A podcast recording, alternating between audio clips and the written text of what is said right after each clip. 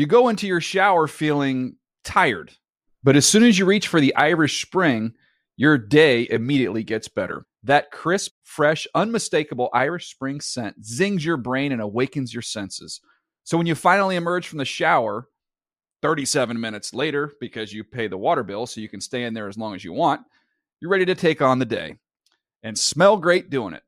Irish Spring Body Wash and Bar Soap. Fresh, green, Irish. Shop now at a store near you. Getting ready to take on spring? Make your first move with the reliable performance and power of STIHL battery tools. From hedge trimmers and mowers to string trimmers and more, right now you can save $50 on select battery tool sets. Real STIHL. Offer valid on select AK system sets through June 16, 2024. See participating retailer for details. When you buy Kroger brand products, you feel like you're winning. That's because they offer proven quality at lower than low prices. In fact, we guarantee that you and your family will love how Kroger brand products taste, or you get your money back. So next time you're shopping for the family, look for delicious Kroger brand products because they'll make you all feel like you're winning. Shop now, in store, or online. Kroger, fresh for everyone. Open a limited time 11 month certificate at Kemba Financial Credit Union. At 5.25% APY, it's more than triple the national average, plus, it's a safe and secure way to grow your money. Visit your local branch or kemba.org slash CD for details. Offer expires May 31st, 2024. APY equals annual percentage yield. Restrictions apply. $500 minimum and $250,000 maximum deposit. Advantage status required. Comparison based on bank rate average. Federally insured by NCUA.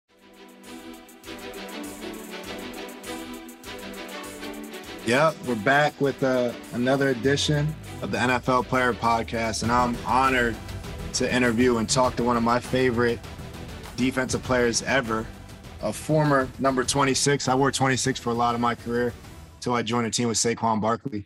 But well, that's for another that's for another talk. Nike wasn't going to give me that number. But uh, the great Rod Woodson, captain of the AFC side of the Pro Bowl. Rod, how you doing, man? Man, I'm doing awesome. How about yourself? Doing great. Honored to honored to talk to you today, to do some locker room talk, to break it down, some DB talk, give some fans, hopefully some young um, athletes out there, some insight on the game and, and pick your brain a little bit. Uh, man, I look forward to it, brother. Well, first of all, I, I hear you're residing in, in Vegas nowadays. So how about football in Vegas? How's that been with the, the Raiders moving there and uh, the Pro Bowl being there and kind of the fan base? How's that How's that coming along? You think? A lot of good things are going to happen here in the you know the future when it comes to football in Las Vegas. When you never really thought about that. I mean, I never pictured a football team being in Las Vegas. I don't think too many people really did, but it's here. I think the Golden Knights kind of, you know, which is the hockey team, they kind of broke everybody into the professional world uh, several years ago. Now the Raiders have been here for a couple years. And a lot of good things are going to happen to this area because of that, because of the NFL being here. But, you know, the Raiders are, they've done a tremendous job in the community, uh, going out there and spreading the love to the next generation. Because everybody's trying to figure out, you know, are you going to be a Raider fan? You know, where are you from? And I think it's going to take a couple generations for those kids to kind of grow up seeing the silver and black. And then they're going to become avid fans of the silver and black. And you hope that that allegiance from from Oakland, one of the greatest fan bases, you know, makes that trip as well and, and supports them because playing there playing in that black hole, I'm sure we all have, but the ones that are fortunate, it's definitely an experience. Probably one of the best venues to play at just with the fan energy and, and what they bring. Yeah, I tell you what, uh, they're traveling. I can tell you that. I can tell you that when uh, when the gates start opening up, uh, even though you had to get vaccinated and show your vaccination card and all that stuff through Clear, uh, they were they were traveling, you know, from L.A. the whole West Coast, you know, just you know in general, you know, being from L.A., San Diego, the Bay Area, they were coming here in troves, and you know the black flags were flying in the parking lots all over the place. So, you know, and that's just a taste of it. Uh, and then once they start, you know, I think Josh McDaniels is going to do a tremendous job of bringing that winning culture to the team. And, you know, once you win, obviously everybody's going to be more into it. Yeah, it's exciting. I mean, I've, I've played um, under Josh McDaniels. He was YOC for some years there in New England. Really smart, really bright, a great leader. I'm excited for him. Dave Ziegler, obviously. So they're going to bring that way there to do it the right way. And, you know, Derek Carr, quarterback like Derek Carr, who, you know, may probably very underrated, but a great command, a winner, it seems like, and is not afraid to take ownership and put it on his shoulders and, and go out there. He had some great performances this year. So I think it's definitely bright out there with with the Josh McDaniels and and Derek Carr combination. What do you see potentially what that could be? Well, I think you're right. I think you know you know Derek Carr is a very underrated player in the National Football League. When you talk about you know the top tier quarterbacks, they normally don't mention Derek, but every single year, especially this past year. I mean, he was slinging that rock all over the place. Um, you know, they got a good young nucleus when it comes to their skill positions. You got Josh at the running back position. You know, you got Jones and Edwards at the uh, receiver positions, and you got one of the best tight ends in the National Football League, and Waller. So you have all the pieces there, and then you have a veteran, and he. So I mean, Derek has been through it now, right? He's been through it all. He, you know, he's been he's been with the highs, he's been with the lows, he's been in the playoffs. Uh, he, he's felt the losses, so nothing should surprise him anymore. And then, but I think what's going to what Josh is going to do for him is kind of open up his eyes to what offenses really can be. And it might be a different offensive system each week. You know, the one week they might go, you know, heavy run. Uh, next week they're going to go dink and dunk, and next week they're going to take the top off of a defense. So, you know, you, you like, I think, the future for the silver and black and what Derek has uh, up and coming because I, I think Josh is going to open that all up for him. Yeah, two things. I think you failed to mention Hunter Renfrow. He's he's running a whole I new forgot route about tree. Hunter. Yeah, you you know I forgot about he's Hunter. running a right. route tree that is not what you grow up covering as a DB. You know, it's not it's not just the, the breaks on 90 with him. He's he's running some routes that That's right. he saw off YouTube, but guess what? They get open and he catches the ball. So you can't you can't do anything about it. And when you see him, you're like, what? You play in the National Football League? Like you look like you're a librarian. But the Right. guy, just a skilled route runner, and he's really a fierce competitor. I mean, you really think about how he got to where he was at in college and finally getting a scholarship. He had to, had to work his way through it all. That tells you about his determination and how much he works. Is there a guy in your day that you played against or played with where it didn't look like he was a player, but he was really a player? Like he looked like he should be doing something else, and you're like, no, this guy's got skill. Like a Hunter Renfrow. Was there somebody that was bad body or just like Yeah, oh, I can't like say nothing? bad body, but this guy's, I mean, uh, you know, tremendous receiver, uh, but uh, Steve Largent, yeah, you know, and I, you know, I remember playing against him, and I'm like, this guy is small, man. He's not real fast, but dang, how is he always getting open? Like, it, was just one of those things, and it just when you start watching him play. You're like, oh, the dude reads defenses like no other. He finds the open spots. He knows how to work a defender on his leverage. So you can't us- underestimate what the book, what the cover looks like, because the in-depth pages of the book might be greater than what that cover is.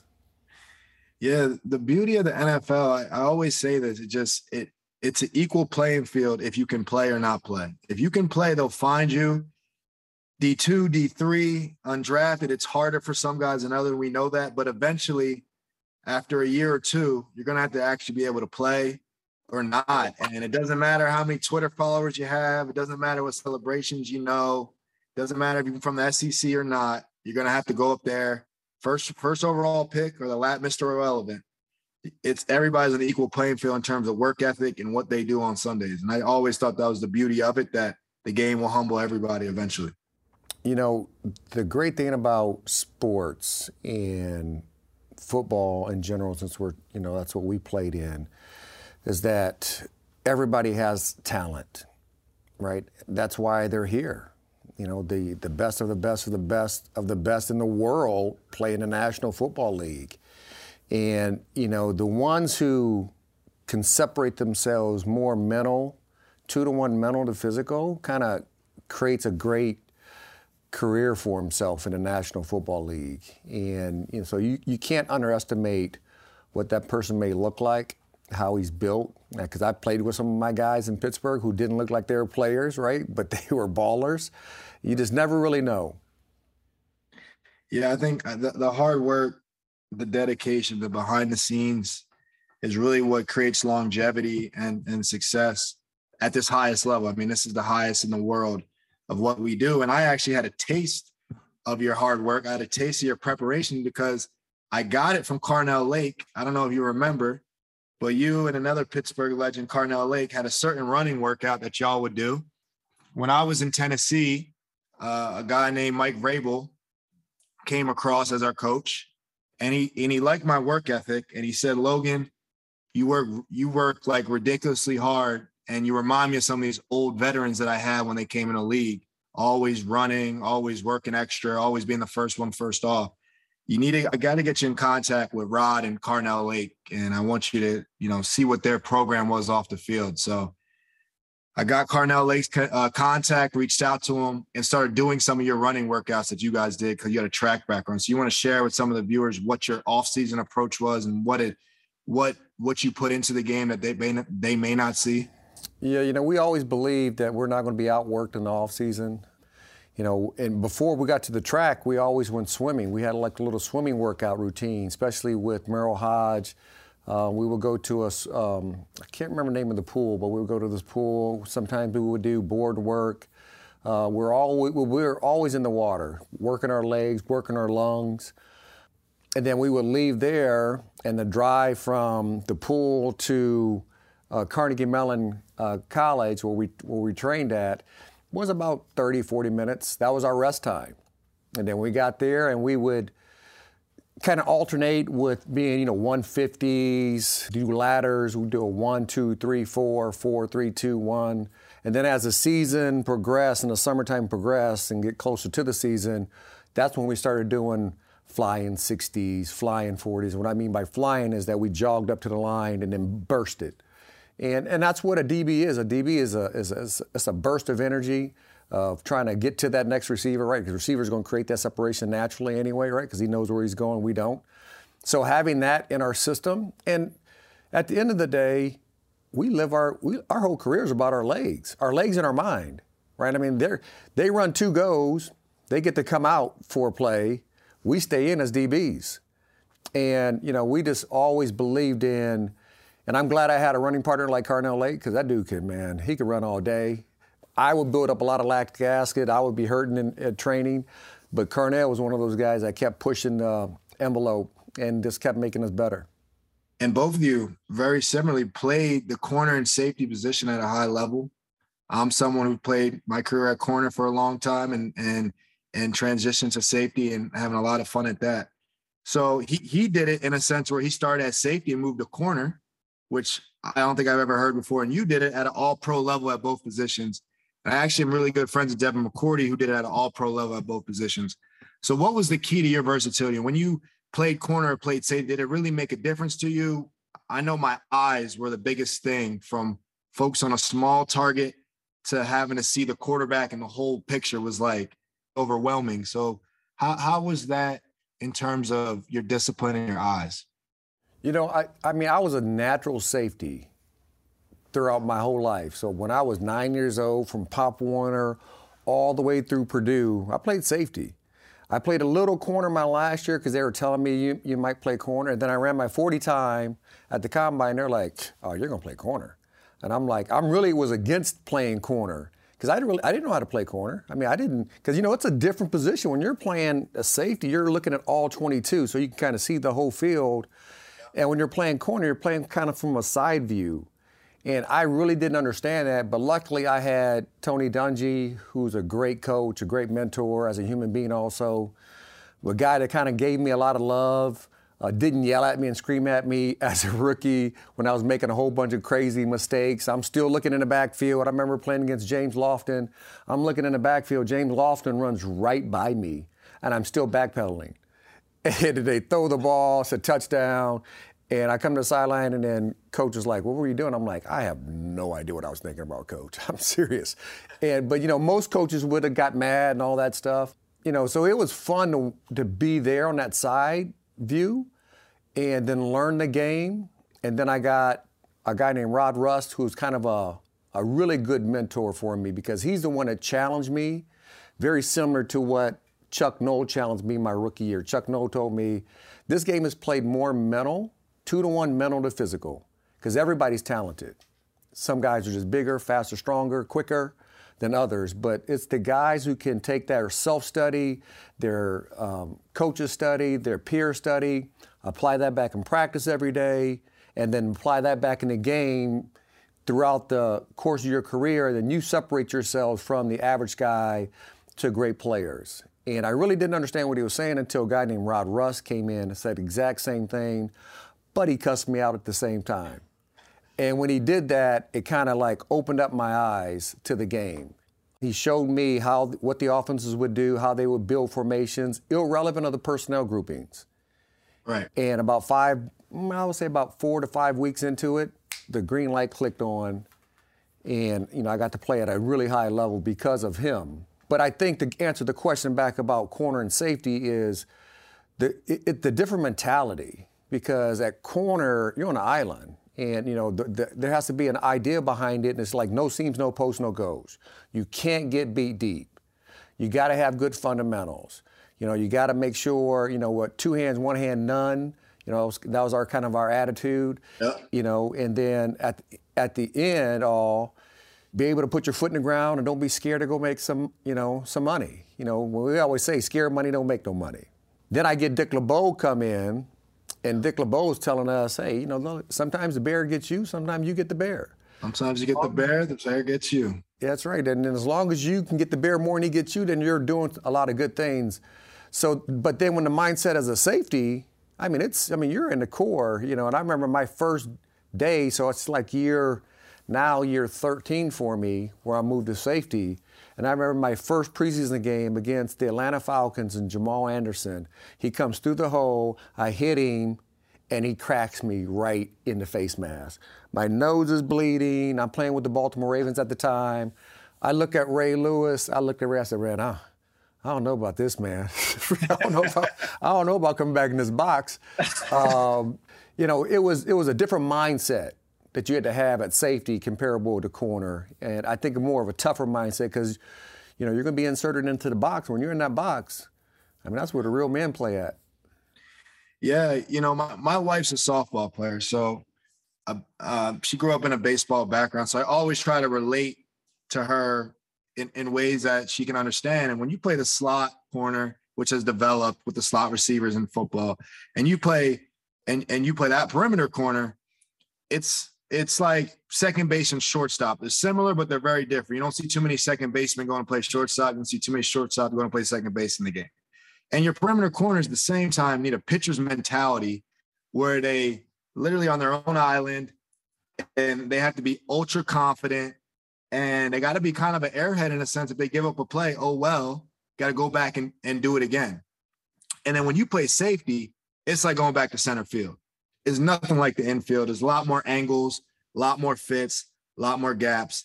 The coming downhill, hitting Jamal Lewis's, breaking your face mask, that that type of football is slowly changing as you see. And a lot more corner bodies like myself and yourself will be a safety because these tight ends are receivers nowadays. So you see how the league is is becoming smaller, faster, more seven on seven, and obviously that physicality that that your error that all made us want to play football is kind of slowly diminishing. Yeah, I mean, it's, you know, the way the rules have changed. Um, the game has been the same, you know. So there's an old book written in the 1950s called The Spread Offense. Right. The spread offense has always been here. The only difference is the person who was catching the ball was a running back. You know, so you think of more of a pistol mentality behind it. And it was more, you know, sweeps and powers and all that counters and all that st- type of stuff. And then they came into with the little pop passes. And then they put a quarterback back there. But the, the idea behind the spread offense has been around for quite a long time. The rule changes, that's the key. Yeah. You know, that's the key to how everybody's playing. And the reason they are throwing the ball more because quarterbacks are overly protected in the pocket, out of the protect, uh, out of the pocket. The receivers are protected in traffic, right? You just really you don't know how to make contact with guys, and then the I mean the contact rule has always been there. I mean, you know, Mel Blount, as big as he was, I mean, he's the main reason. That, I mean, he's the reason that we had the five-yard chuck rule, right? Because he was just tearing guys up all the way down the field. So those rules have changed, but the fundamental philosophy of football itself, when back end players talking about the DBs, it's all about angles. To the to the linebackers, to the front end, where it's more about leverage. You know, so it's that's been there for quite a while. It's just the way, you know, I played against a run and shoot, or you're just playing against a run and shoot every week. Right. And and those RPOs are a little different now. Your your your run pass keys you better be a little, you better take a good read step because and make sure you read it twice because I see tackles downfield nowadays and I got post routes over my head that was an RPO. Now they're throwing full on pass plays with tackles downfield. So those keys are a little messy. DB is the best position in the world, in my opinion, the hardest position aside from quarterback, but you don't always get the glory um, that that that gets. So it's a, it takes a certain dude to, to do it, um, and you got to do it for the love of it, I believe. No, you're absolutely right. I, you know, sometimes you don't get, you know, all the big plays. You don't, you know, well, obviously the, you know, the glamour is the quarterback position, and the divas are the receivers. Right. You know, they always say the next set of divas are the deep, the corners, right? The defensive backs. They're the next set of divas. But you do have to have a different mentality being back there because you are challenged. And, you know, a receiver can catch seven out of the 10 balls and he had a great day. But if a DB gives up, you know, if he's if he's targeted, you know, five times and gives up three big ones, and but had a pick, he had a terrible day. So you know, it's it's definitely a different mindset on the back end. And like you said, you, you know, you gotta you gotta have a short memory back there. But at the end of end all, you gotta be still willing to put your foot in the ground and go make plays for your team. You go into your shower feeling tired but as soon as you reach for the Irish Spring, your day immediately gets better. That crisp, fresh, unmistakable Irish Spring scent zings your brain and awakens your senses. So when you finally emerge from the shower, 37 minutes later, because you pay the water bill so you can stay in there as long as you want, you're ready to take on the day and smell great doing it. Irish Spring Body Wash and Bar Soap. Fresh, green, Irish. Shop now at a store near you. Hey guys, this is Matt Jones, Drew Franklin from the Fade This podcast. We got a great episode coming up, picks in all the sports, football, basketball, we do them all. But here's a preview of this week's episode. Do you think it's more embarrassing to dye your hair or to have hair plugs? I don't think either are embarrassing if you're not trying to conceal it and act like you didn't. Okay, so you think if you just come out and go, I got hair plugs, yeah, like check out these hair. Pl- I mean, don't just walk around, hey, tapping, hey, hey, stranger. I don't want you thinking this is natural, you know. But I mean, do you, you have to do that with Some everyone you meet? Try to act like they, uh, you know what I mean? Yeah, but I mean, like, like John Cena got it. You know, when John Cena came back to wrestling, he had a bald spot, and now he doesn't. Mm-hmm. You think he should be required in all interviews to say, "Look, by the way, I covered up my bald spot." Yeah, I guess it's weird. I mean, you don't wear a sign or like put a sign in your yard, but all right. So what about toupees? Those are the most obvious. I but let's like. say you're like Bill Self and you can get it to where it looks good. His is magical. I don't even know if his is a toupee. It is. I think he went into the future and had a procedure we haven't even discovered yet. And this episode was brought to you in partnership with DraftKings. To hear more, listen and subscribe to Fade This on iHeartRadio or wherever you listen to podcasts. Open a limited time 11 month certificate at Kemba Financial Credit Union. At 5.25% APY, it's more than triple the national average, plus, it's a safe and secure way to grow your money. Visit your local branch or kemba.org slash CD for details. Offer expires May 31st, 2024. APY equals annual percentage yield. Restrictions apply. $500 minimum and $250,000 maximum deposit. Advantage status required. Comparison based on bank rate average. Federally insured by NCUA. Live Nation presents Concert Week. Now through May 14th, get $25 tickets to over 5,000 shows. That's up to 75% off a summer full of your favorite artists like 21 Savage, Alanis Morissette, Cage the Elephant, Celeste Barber, Dierks Bentley, Feid, Hootie and the Blowfish, Janet Jackson, Kidz Bop Kids, Meghan Trainor, Peso Pluma, Sarah McLachlan. Get tickets to more than 5,000 summer shows for just $25. Until now through May 14th. Visit LiveNation.com slash Concert to learn more and plan your summer with Sean Paul, Sum 41, 30 Seconds to Mars, oh, and Two Door Cinema Club. You know, you mentioned a guy that I, I played for, and, and he was one of my favorite guys, Dick LeBeau. Having a coach who's played it, having a coach who's who's coached at Hall of Fame levels, both sides, to come up and literally the same exact thing. Sometimes you get the bear, sometimes the bear gets you. And he used to tell us stories about how he used to get beat. A lot of people don't understand that pressure that comes with nobody wants to be beat on a double move. No one wants to get beat deep. You feel like you're the only person in the stadium that's rooting for yourself that play. You know, he said literally you want to dig a hole and and crawl out the bottom of the stadium sometimes when you're on the you trip and fall or something like that. But right. having a coach to understand that, the patience with that, and really teach you to keep making plays and go after it again, I think was so encouraging for me in my career. Having him in year five, six of my career was just, you know, he understood, and I think that was a that was a great thing uh, about Dick LeBeau. Yeah, I mean, it, you know, Dick is first of all, he played it at a very high level. Yeah. And he got 62 picks at corner back in the day where they weren't even throwing the rock that much, right? right. Uh, you know, think about who he played with, though, right? He played with Night Train Lane and then Lem Barney. I mean, those, those guys are all Hall of Famers. I mean, this is that, that might have been this.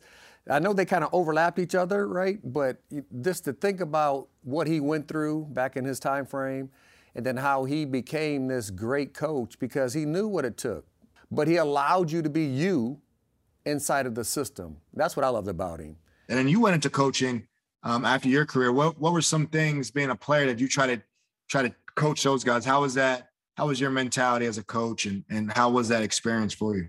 I mean, the first thing as a coach was really to let the players know that I care about them more than being a player. That I care about them, about you know how they were at home, if they had girlfriends, kids, wives, engaged, whatever it might be. That's the first, because uh, all my coaches that I really cared about cared about us as human beings. But then, secondly, was really just giving them the fundamentals, you know. And everybody sees the game differently. I'm a formation-driven guy, irrelevant of the personnel groupings, but everybody doesn't see the game that way. So learning how they learn. So what we, uh, we, you know, what we say in our circle is learn your learners. You know, is he a visual guy? Is he an audio guy? Is he a rep guy? What is he? And then teach him in that capacity.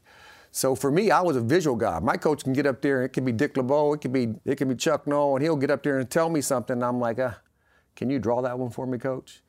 But then as soon as he draws it for me, I'm like, oh yeah, okay, I got you. So that's one thing I had to learn how to do. Like just listen to my players, see how they learn, and then give that back to them. But the biggest thing I enjoyed is like seeing them have success on the field, kind of like your kids, right? Your kids, you know, you want your kids to be successful in life. And it was the same thing, you know, for me coaching, talking to the guys, getting a little bit, and then when it happens well for them on the field, man, you're excited for those guys. So what about them guys that didn't listen to the Great Rod Woodson, or what about those? How did you? How does that? You take that personal? How do you handle that for someone who's done it at a high level? and some of these guys may, might not listen or not understand the opportunity they have. Well, I mean, you know, one thing we did say is that you know the NFL is fleeting, right? I mean, you you play in this league and you're here for five years, and it's over because they're always replenishing talent. And you know, the one thing that we said, I didn't really get mad at the guys, but we knew that you know when you saw a certain guy that has so much talent, and you knew though you had to keep your thumb on that one. Like I have to keep pushing him. And I've seen coaches throughout my career when I was playing do that to certain players. They didn't have to do that to me per se, but I see them put their thumb on somebody and say, hey, I know you're talented, you're better than that. So a couple guys I put my thumb on. I kind of wrote them um, a little bit, you know, but I don't I don't raise my voice. I don't cuss or anything of that nature you know, I just told them at the end result, it's like if you don't do it, if you can't get it accomplished the way you want to do it, then you know, I'm just going to ask coach to set you down because we're all going to get fired. You know, so um, you know that that was a hard part. I didn't have too many of those guys. And I had a coach tell me, and I think it was a great reference. Our, in this league, your hands and everyone else's is in money. Everyone touches everyone money. If the team yeah. is successful, everyone, you know, can will have some type of success, maybe personally. If the team goes to Super Bowl, a lot of guys are going to get second contracts. A lot of coaches are going to be hired to be head coaches. A lot of guys are going to be hired to be coordinators, and it's great. And it's the, it's also the opposite. If the team doesn't have success, players don't listen, or coaches not coaching, or whatever it is. Everyone's getting fired. So it, it is a it is a make or break almost every year. The, the league is a year to year year, and everyone's touching everybody's money. you know, everybody wants a winner. When you win, you look way better. You look better to the chicks. You look better to everybody. You look better to the general managers. But when you losing, man, nobody want no loser. I mean, this, this that's just one. That's the way it is, and that's and and that's what he's saying, and it's absolutely true. Football is funny because football is the ultimate team sport, in my opinion, in terms of sacrifice, in terms of what it takes to win, in terms of some of the best players or plays don't get credit for how the play had happened or how it's going to, you know, what the result may be. But at the same time, you are trying to feed your family. You have worked your whole life for that. So I think it is the special teams that understand the special organizations that understand that it still takes sacrifice at this at this highest level individually. You have to sacrifice for the team ultimately for success. Oh absolutely. I, I, think you know i was blessed to go to a team the steelers that had a culture and their their motto is the standard is the standard. You either adhere to the standard or you're not there uh, and that's a good thing for me. And I think that's good things for all players who come into the league. The problem is, you know, the, the way it's set up today is, you know, when I came in the league, most of the backup players were veterans, you know, five, six year guys. So they could lead, they could help younger guys come through, right? Because a lot of guys didn't make the roster. Well, now you got to, you have to be a special veteran to make the roster. So it's a younger roster, turns over a lot faster. You know, these kids are three years, four years, they're saying they're seasoned vets already. And I'm like, you're not seasoned vets yet because you don't even know it all yet. But that's just the way the game has gone. And you got to hope that somewhere along the line there is one vet that still can give a little love and, and some uh, knowledge to the players where they can hold on to it.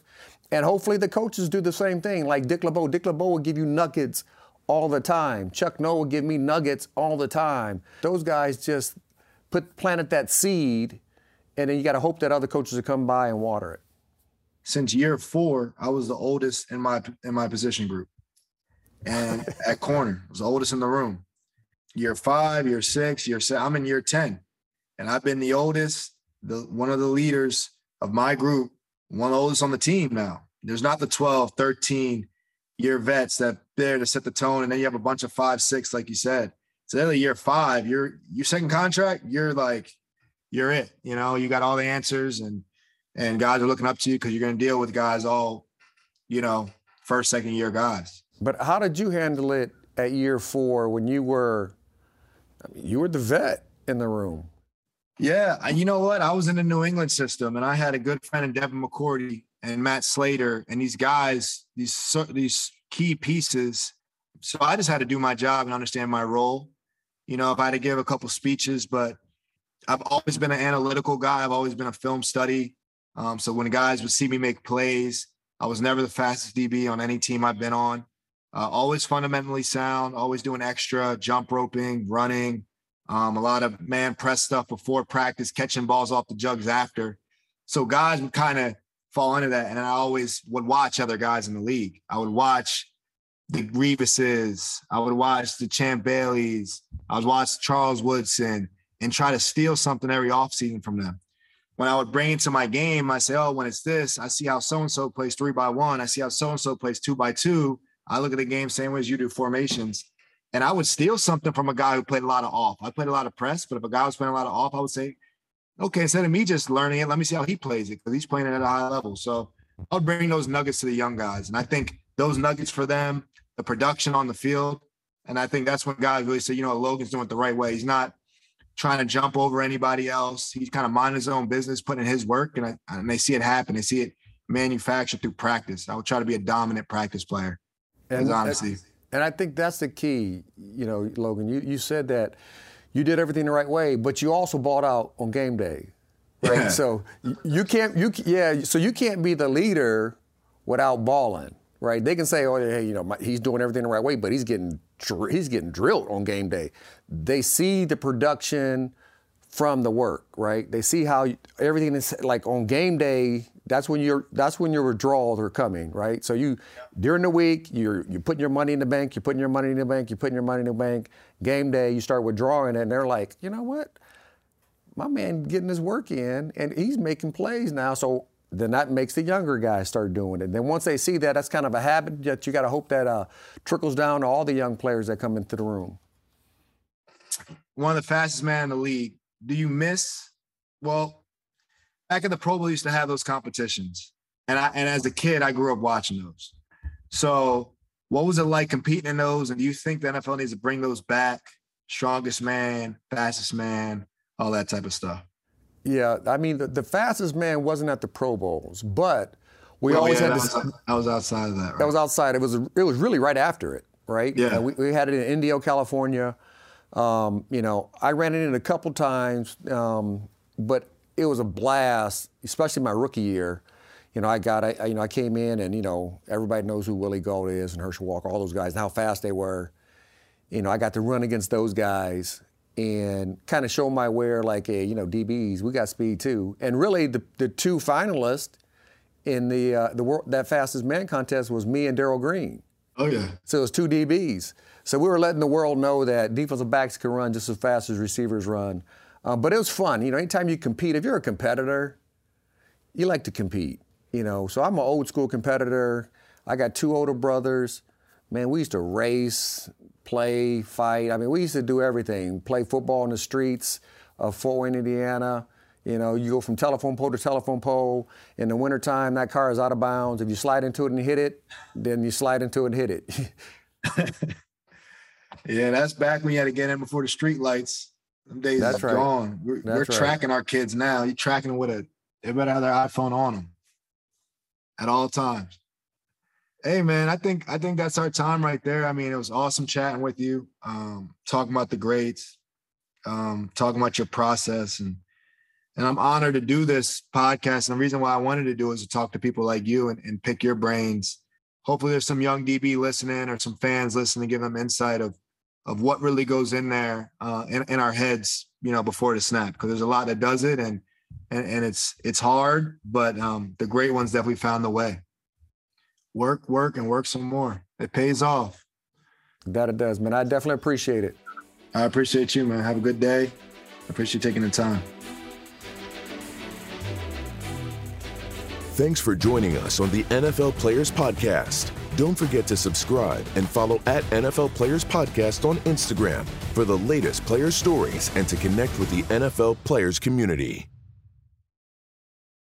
You go into your shower feeling tired, but as soon as you reach for the Irish Spring, your day immediately gets better. That crisp, fresh, unmistakable Irish Spring scent zings your brain and awakens your senses.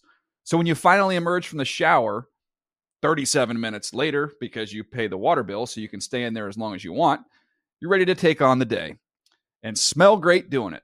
Irish Spring Body Wash and Bar Soap. Fresh, green, Irish. Shop now at a store near you. Whether you're a savvy spender maximizing your savings with cashback rewards, a thrifty rate watcher seeking the lowest interest, or a travel enthusiast looking for extraordinary perks, Kemba Financial Credit Union has a visa to complement your lifestyle and unique needs. Apply today at Kemba.org to unlock a limited time 2% cash back on purchases and pay 0% interest on balance transfers for an entire year with a new visa from Kemba. You deserve a card that works for you. Restrictions apply. Offer ends June 30th, 2024.